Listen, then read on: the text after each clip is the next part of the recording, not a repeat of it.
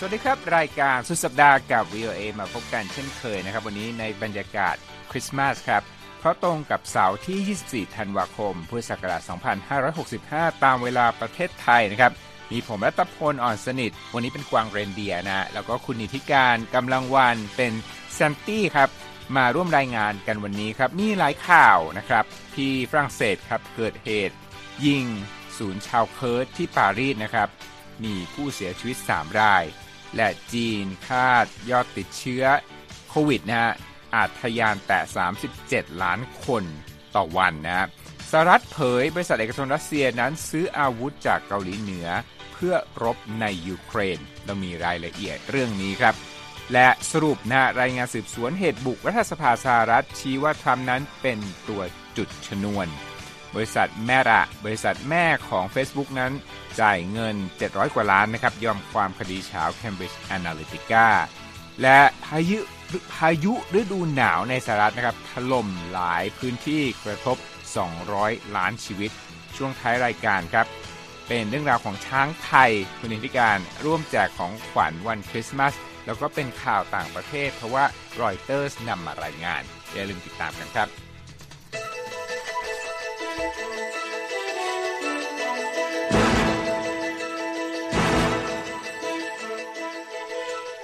รับคุณนิติการวันนี้ค่ะเราอาจจะแต่งตัวกันในบรรยากาศคริสต์มาสนะ แต่ว่าหลายข่าวเนี่ยเป็นข่าวที่ค่อนข้างที่จะซีเรียสนะครับ เริ่มต้นด้วยข่าวนี้กันนะครับ เรื่องของ เหตุยิงที่ศูนย์ชาวเคิร์ดที่ปารีสนะครับ เป็นยังไงบ้างครับคุณนีธิกาญจน์ เรื่องนี้ทางการฝรั่งเศสเพิ่งจะเปิดเผยเมื่อวันศุกร์นะคะ ว่าเกิดเหตุยิงที่ศูนย์วัฒนธรรมชาวเคิร์ดในกรุงปารีสทำให้มีผู้เสียชีวิต 3 คนนะคะและบาดเจ็บอีก 3 คน ด้านเจ้าหน้าที่จับกลุ่มผู้ต้องสงสัยวัย 69 ปีที่ได้รับบาดเจ็บได้แล้วนะคะ ตามรายงานของ AP โดยอัยการกรุงปารีสกล่าวว่าผู้ต้องสงสัยเพิ่งถูกปล่อยตัวจากเรือนจำนะคะ หลังเคยก่อเหตุโจมตีผู้อพยพที่อาศัยในเต็นท์โดยเจ้าหน้าที่สืบสวนคาดว่าการก่อเหตุยิงในครั้งนี้ อาจมีประเด็นเรื่องการเหยียดเชื้อชาติเป็นแรงจูงใจค่ะ โดยเกิดเหตุชุลมุนในย่านดังกล่าวนะคะ เพียงไม่กี่ชั่วโมง โดยชาวเคิร์ดตะโกนข้อความต่อต้านรัฐบาลตุรกีจนตำรวจยิงแก๊สน้ำตาเพื่อสลายฝูงชนที่วุ่นวายและจุดไฟเผาถังขยะนะคะ ทั้งนี้กองทัพตุรกีค่ะได้ต่อสู้กับกลุ่มชาวเคิร์ดติดอาวุธที่เกี่ยวข้องกับองค์กรเคอร์ดิสถาน Workers Party ซึ่งเป็นองค์กรก่อการร้ายในตุรกี ยุโรปและสหรัฐนะคะ และก่อเหตุรุนแรงในตุรกีมาแล้วตั้งแต่ปี 1984 ค่ะ ด้านรัฐมนตรีกระทรวงกิจการภายในของฝรั่งเศสนะคะ ระบุว่ามือปืนพุ่งเป้าไปที่ชาวต่างชาติอย่างชัดเจน แต่ขณะนี้ตำรวจยังไม่มีหลักฐานค่ะว่าผู้ต้องสงสัยตั้งใจโจมตีชาวเคิร์ดโดยเฉพาะหรือไม่ โดยในคืนวันศุกร์นี้เดอร์มานิน ซึ่งเป็นรัฐมนตรีกระทรวงกิจการภายในของฝรั่งเศสนั้น จะจัดประชุมพิเศษเพื่อประเมินภัยคุกคามต่อชุมชนชาวเคิร์ดในฝรั่งเศสค่ะคุณรัตพลครับ ทางสำนักข่าว AP เขาไปพูดคุยกับคนในชุมชนชาวเคิร์ดที่ปารีสนะครับบอกคนเหล่านั้นรู้สึกตกใจกับเหตุการณ์ดังกล่าวนะ แล้วบอกว่าตำรวจเนี่ยเตือนพวกเขามาก่อนหน้านี้ถึงภัยคุกคามต่อชุมชน ขณะที่ประชาชนแล้วก็ร้านค้าในบริเวณดังกล่าวนั้น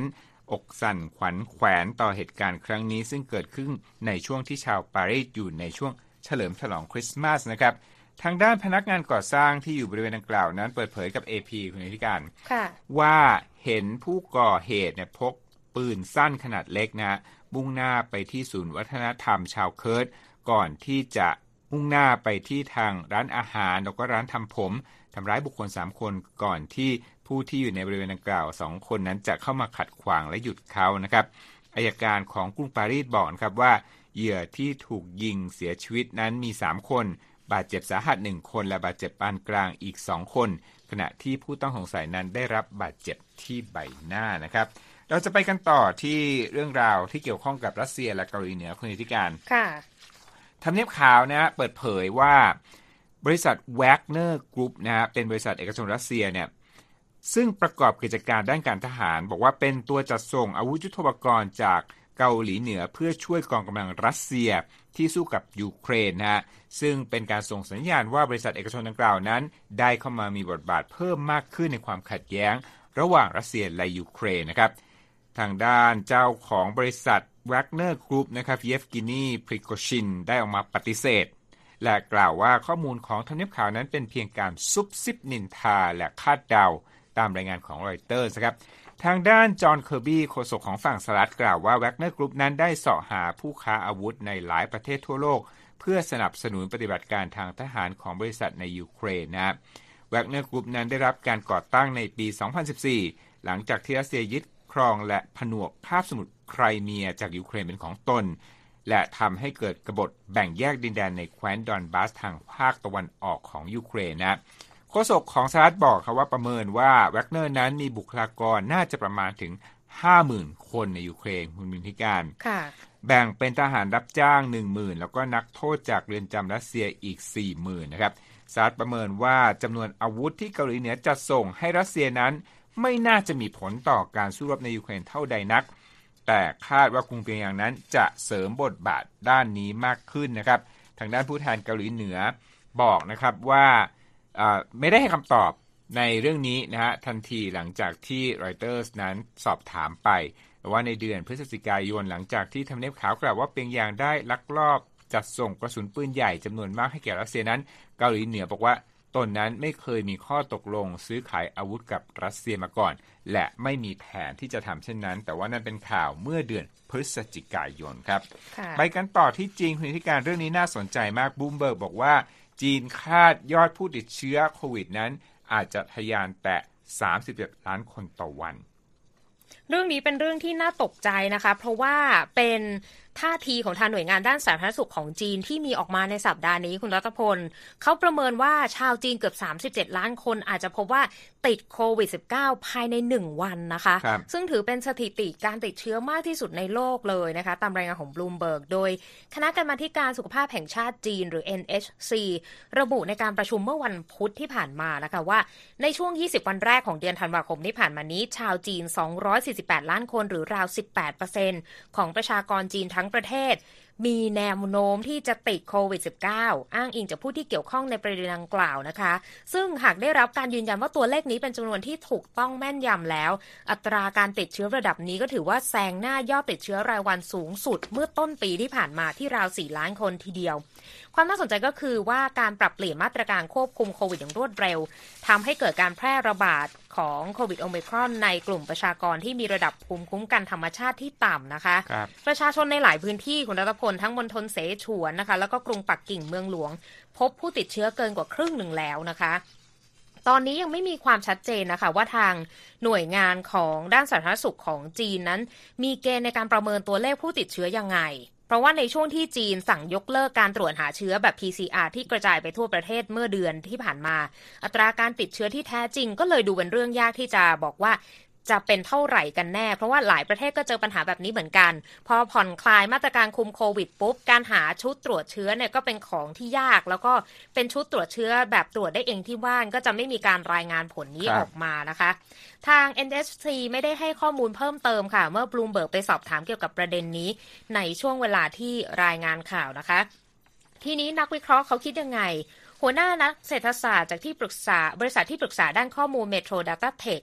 ไปวิเคราะห์ข้อมูลการค้นหาข้อมูลทางออนไลน์คุณรัตพลเขาบอกว่าคลื่นการระบาดรอบล่าสุดของจีนเนี่ยจะพุ่งสูงช่วงกลางเดือนธันวาคมนะคะ ไปจนถึงปลายเดือนมกราคมปีหน้า แล้วบอกว่าการผ่อนคลายมาตรการคุมโควิดนี่แหละเป็นสาเหตุหลักนะคะ ที่ทำให้มีผู้ติดเชื้อรายวันเพิ่มขึ้นนะคะ ทั้งที่สนเจิ้นเซี่ยงไฮ้และฉงชิ่งนะคะ แต่ว่าพอพูดถึงเรื่องอัตราการติดเชื้อก็เรื่องหนึ่งแต่เรื่องอัตราการเสียชีวิตเนี่ยในการประชุมของคณะกรรมาการสุขภาพแห่งชาติของจีนเมื่อวันพุธ ไม่ได้พูดถึงเรื่องนี้มากเท่าไหร่นักนะ ไปในเชิงที่จะยอมรับว่า การเสียชีวิตจากโควิดเนี่ยเป็นเรื่องที่หลีกเลี่ยงไม่ได้ เพราะว่ายอดติดเชื้อมันพุ่งสูง แต่มีการเปลี่ยนการจำกัดความเรื่องการเสียชีวิตของโควิดขึ้นมาใหม่นะคุณรัตพลเขาบอกว่าผู้เสียชีวิตจากโรคปอดบวม เพราะติดเชื้อโควิดนั้น ถึงจะนับว่าเป็นยอดเสียชีวิตจากโรคนี้นะคะทำให้มีการปรับ เปลี่ยนตัวเลขยอดผู้เสียชีวิตในช่วงที่ผ่านมาด้วย แต่ว่าตัวเลขผู้ติดเชื้อรายวันที่ 37 ล้านคน ในวันที่ 20 ธันวาคมที่ผ่านมาเนี่ยเป็นตัวเลขที่แตกต่างจากตัวเลขที่ทางการระบุไว้ที่ 3,000 กับอีก 49 คน ที่ทางการจีนรายงานในวันเดียวกันนี้นะคะ แต่ว่าถือว่าสูงกว่าสถิติโลกที่เคยมีมา ณ ตอนนั้นน่ะคือ 19 มกราคมที่ผ่านมา ที่ยอดติดเชื้อรายวันทั่วโลกมารวมกันนะคะ แต่ระดับ 4 ล้านคนในวันดังกล่าวค่ะคุณรัตพล ครับเอาละครับก็เป็นช่วงปลายปีนะแล้วก็มีคณะทำงานต่างๆ ก็ต่างพยายามปิดจ็อบที่ค้างไว้นะจ็อบจ็อบหนึ่งที่ค้างมานานหลายเดือน 18 เดือนนะเป็นเรื่องของการสอบสวนกรณีบุกรัฐสภาอเมริกันเมื่อวันที่ 6 มกราคมปี 2021 นะครับคือสรุปแล้วเนี่ยมีการสรุปปิดสำนวน แล้วก็เปิดเผยข้อมูลฉบับเต็มนะฮะ ในสัปดาห์นี้นะฮะคณะกรรมการสืบสวนเหตุบุกอาคารรัฐสภาเมื่อวันที่ 6 มกราคม ปี 2021 ก็ได้เผยแพร่ รายงานฉบับสมบูรณ์นะขีดเส้นใต้ยืนยันนะว่า อดีตประธานาธิบดีโดนัลด์ทรัมป์นั้นมีส่วนในการสมคบคิดหลายขั้นตอนนี่อยู่ในเครื่องหมายคำพูดนะของรายงานฉบับนี้ บอกว่ามีผลแล้วก็มีบทบาทต่อความพยายามพลิกผลการเลือกตั้งมีหมายความว่ามีมีบทบาท นะในการพยายามพลิกผลการเลือกตั้งประธานาธิบดีเมื่อปี 2020 แล้วก็บอกว่าอดีตผู้นำสัตว์ผู้นี้เนี่ยยังไม่ได้ดำเนินการเพื่อหยุดยั้งผู้สนับสนุนของเขาจากการโจมตีอาคารรัฐสภาตามรายงานของ AP นะครับรายงานฉบับนี้เป็นบทสรุปของการสืบสวนยาวนาน 18 เดือนต่อทรัมป์และเหตุโจมตีดังกล่าว โดยเบนนี่ทอมสันสสสหรัฐจากรัฐมิสซิสซิปปี และประธานคณะกรรมการสืบสวนระบุในรายงานฉบับนี้ว่าทรัมป์นั้นเป็นตัวจุดชนวนเหตุการณ์ครั้งนี้นะครับ ความยาวคุณธิการ 814 หน้านะรายงานนี้ถูกจัดทำขึ้นหลังจากการเก็บข้อมูลจากพยานกว่า 1,000 คนด้วยนะครับ แล้วก็มีการไต่สวนถึง 10 ครั้ง และได้เอกสารมากกว่า 1 ล้านหน้า โดยพยานต่างๆ ซึ่งมีทั้งบุคคลใกล้ชิดทั้มไปจนถึงเจ้าหน้าที่รักษากฎหมาย และผู้ก่อเหตุจราจนบางส่วนกล่าวว่า ทรัมป์กระทำการโดยไตรตรองล่วงหน้าหลายสัปดาห์ก่อนเกิดเหตุ และความพยายามพลิกผลการเลือกตั้งของทรัมป์นั้นมีอิทธิพลโดยตรงต่อผู้สนับสนุนของเขาที่กระทำเหตุรุนแรงนะครับ รายงานฉบับนี้ระบุว่าทรัมป์เพียงผู้เดียวเป็นต้นเหตุหลักของเหตุบุกอาคารรัฐสภาดังกล่าวด้วยนะครับ คณะกรรมการสืบสวนที่ประกอบด้วยสสสหรัฐจากทั้งเดโมแครตและริพับลิกันจำนวน 9 คน สรุปว่าเหตุบุกอาคารรัฐสภานั้นเป็นภัยคุกคามต่อประชาธิปไตยอย่างร้ายแรง และทำให้ชีวิตของสมาชิกสภาตกอยู่ในความเสี่ยงนะในคำนำของรายงานฉบับดังกล่าวนั้น กรรมการทั้ง 9 คนกล่าวว่า รัฐสภาสหรัฐควรพิจารณาห้ามทรัมป์ดำรงตำแหน่งทางการเมืองในอนาคต โดยแนนซี่เพโลซีประธานสภาผู้แทนราษฎรสหรัฐจากพรรคเดโมแครตกล่าวในบทนำของรายงานว่ารายงานฉบับนี้ควรเป็นกระบอกเสียงถึงชาวอเมริกันทุกคนให้ปกป้องประชาธิปไตยของเรา และลงคะแนนเสียงให้กับผู้ที่รับผิดชอบต่อหน้าที่ในการพิทักษ์รัฐธรรมนูญเท่านั้นนะครับขณะที่ทรัมป์คุณธิการ ตอนนี้ก็กำลังตกเป็นที่นั่งลำบากทางการเมือง จะว่าหนักสุดก็ได้ตั้งแต่ที่ชนะเลือกตั้งปี 2016 นะครับ เนื่องจากคณะกรรมการของสภาผู้แทนราษฎรนั้นลงคะแนนให้เผยแพร่เอกสารการเสียภาษีของทรัมป์ด้วย ซึ่งเขาพยายามที่จะเก็บเป็นความลับมาตลอดหลายปีนะครับ และภายในพรรครีพับลิกันเองก็ยังโทษทรัมป์ว่าเป็นเหตุให้ผลการเลือกตั้งกลางเทอมนั้น ไม่ค่อยดีเท่าที่ควรนะครับ ส่วนตัวทรัมป์เองนั้นกล่าวในช่องทางสื่อสังคมออนไลน์ของตนว่า รายงานฉบับนี้เลือกข้างเป็นอย่างมาก และอ้างว่ารายงานฉบับดังกล่าวนั้น ไม่ได้ระบุคำพูดของเขาในวันเกิดเหตุ ที่เรียกร้องให้ผู้สนับสนุนของตนรักชาติอย่างสันติครับคุณอธิการค่ะครับเอาละครับท่านผู้ฟังกำลังอยู่ในรายการสุดสัปดาห์กับ VOA นะครับ สามารถติดตามเราได้ที่เว็บไซต์ voa thai com แล้วก็ช่องทางโซเชียลมีเดียต่างๆ Facebook Instagram Twitter และ YouTube รวมทั้ง Spotify ครับ คร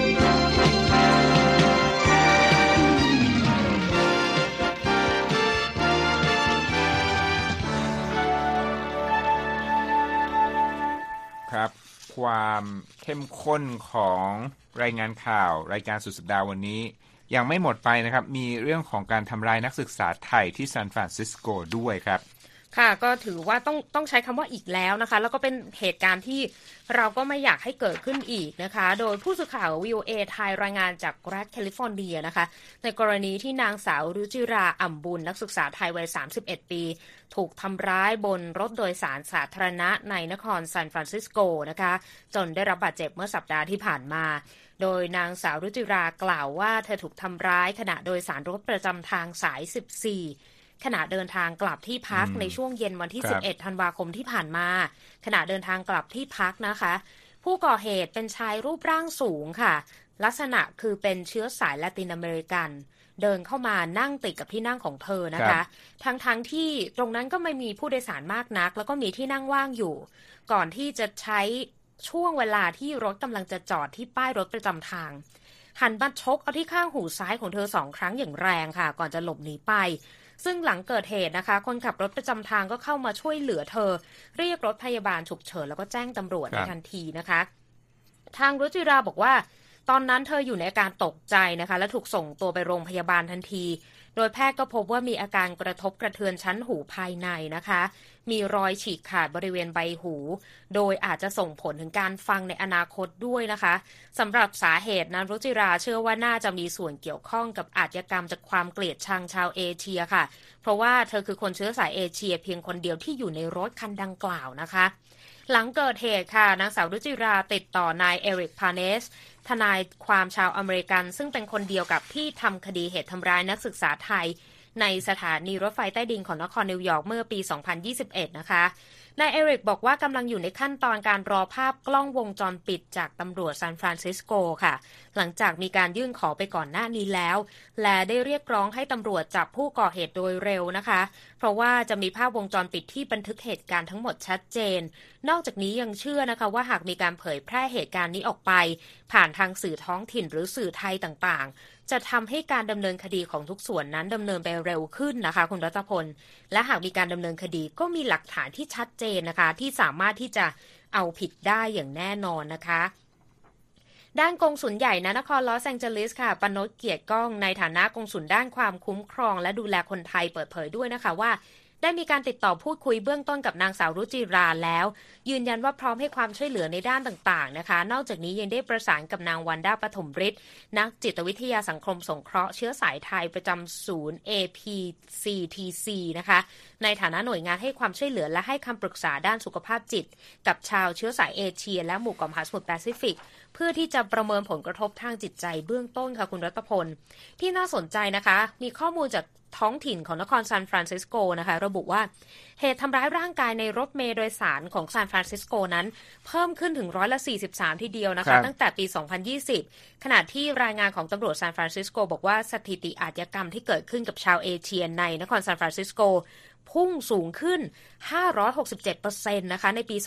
2021 และเหตุสะเทือนขวัญมากที่สุดก็คือกรณีทำร้ายนายวิชารัตนพักดี ชายไทยวัย 84 ปีที่เสียชีวิตในเดือนมกราคมปี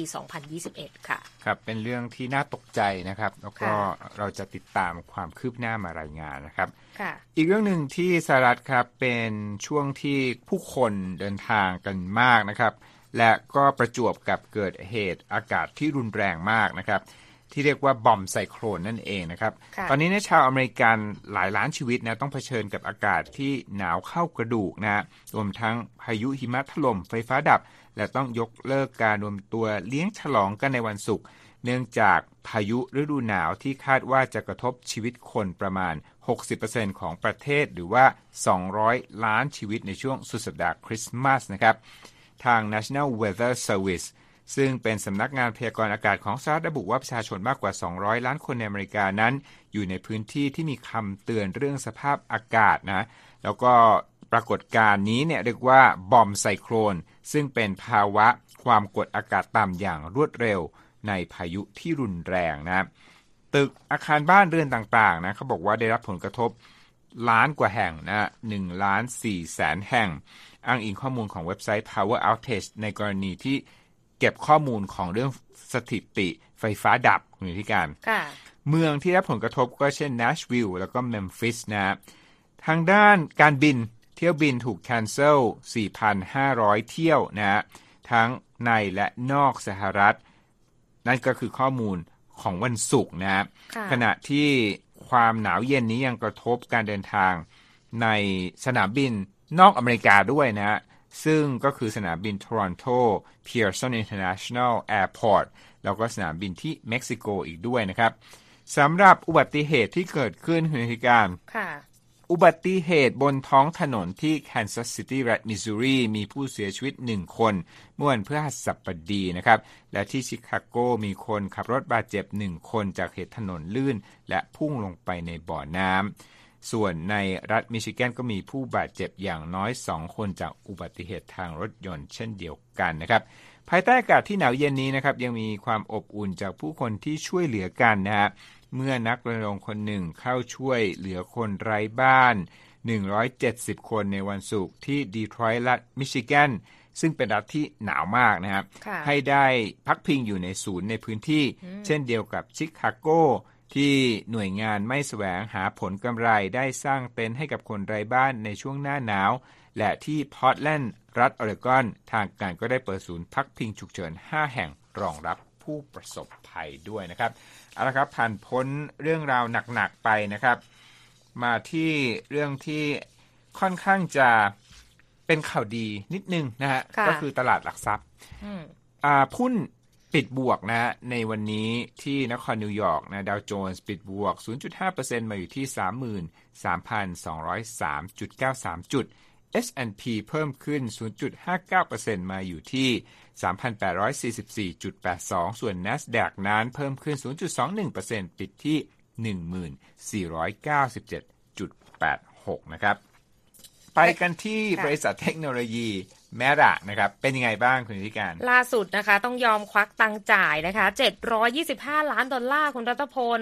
เพื่อที่จะยอมความในคดีที่สื่อสังคมออนไลน์ Facebook นะคะ ซึ่งทาง Meta นั้นเป็นบริษัทแม่ ปล่อยให้บริษัทภายนอกอย่าง Cambridge Analytica เข้าถึงข้อมูลของผู้ใช้นะคะ ตามรายงานของรอยเตอร์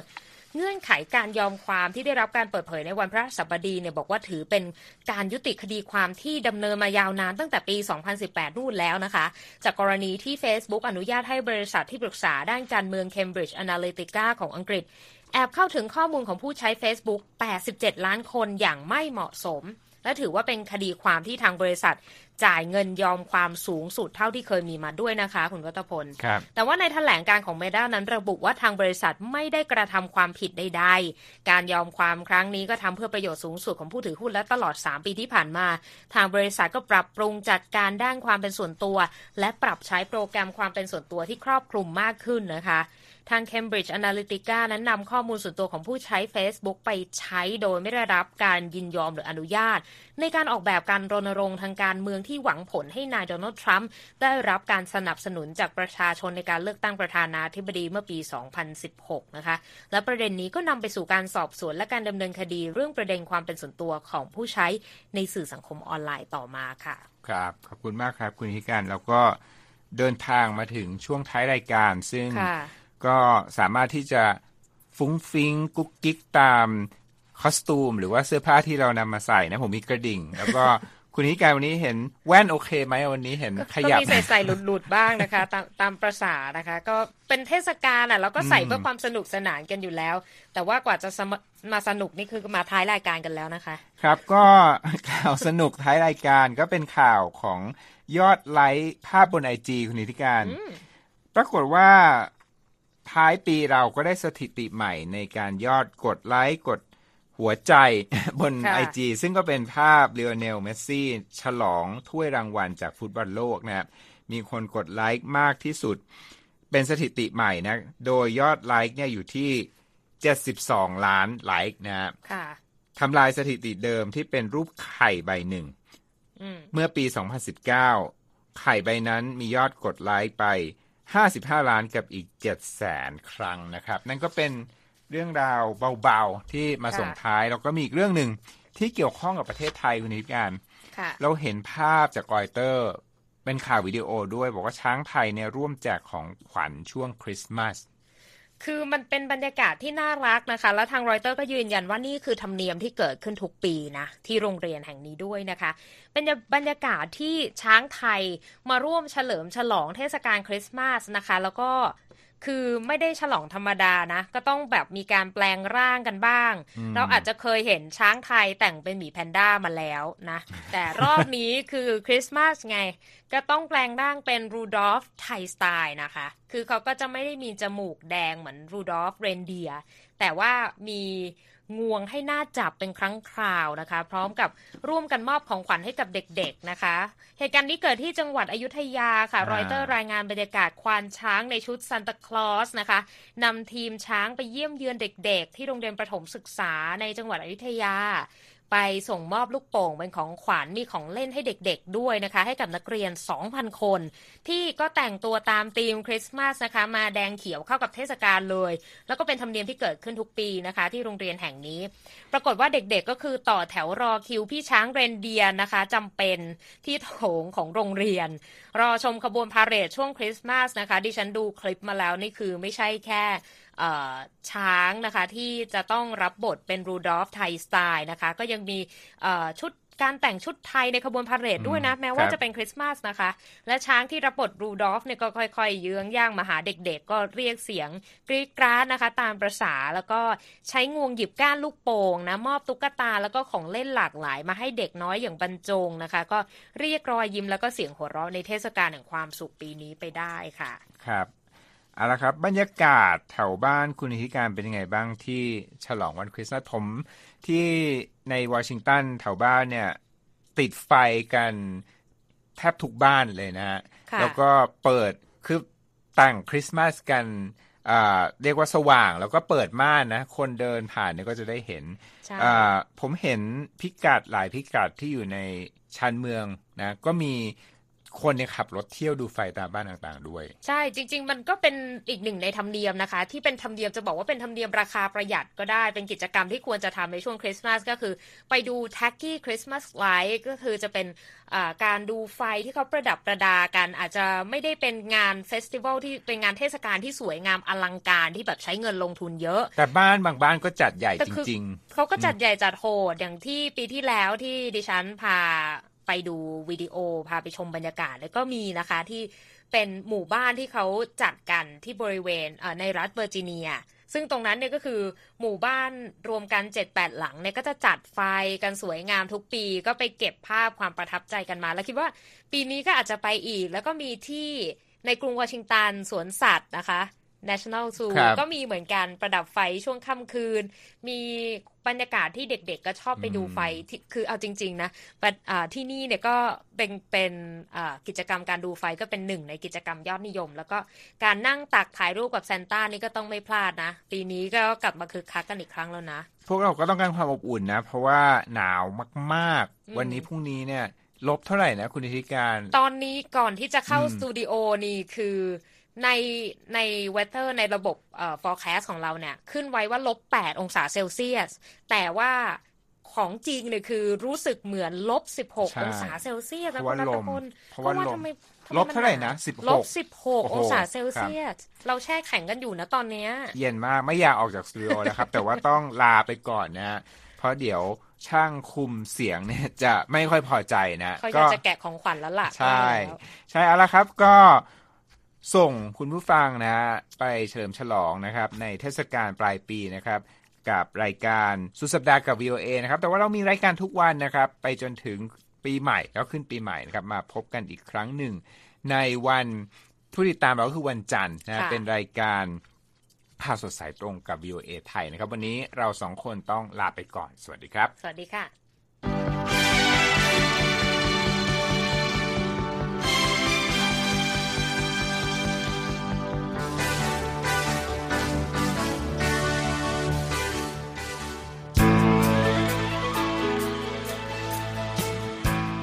ครับ และที่จบไปเป็นรายการจาก VOA ภาคภาษาไทย รายงานสดส่งตรงจากกรุงวอชิงตันประเทศสหรัฐ คุณผู้ฟังสามารถติดตามข่าวสารจากทั่วโลกได้ในทุกที่ทุกเวลา ที่เว็บไซต์ voa thai com รวมถึงทุกช่องทางในโซเชียลมีเดีย Facebook YouTube Twitter และ Instagram เริ่มต้นวันด้วยการอัปเดตข่าวสารจากทั่วโลก ผ่านรายการข่าวสดสายตรงจาก VOA ภาคภาษาไทย และสุดสัปดาห์กับ VOA ทั้งยังเรียนรู้เรื่องราวทางวัฒนธรรม และไลฟ์สไตล์ ผ่านรายการภาษาอังกฤษแบบอเมริกันของเรา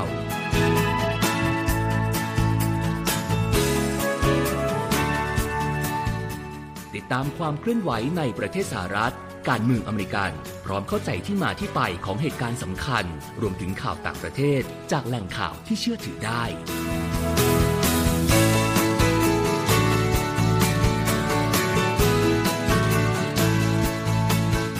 นอกจากนี้ VOA ยังมีบทสัมภาษณ์และคอนเทนต์แบบ Exclusive จากบุคคล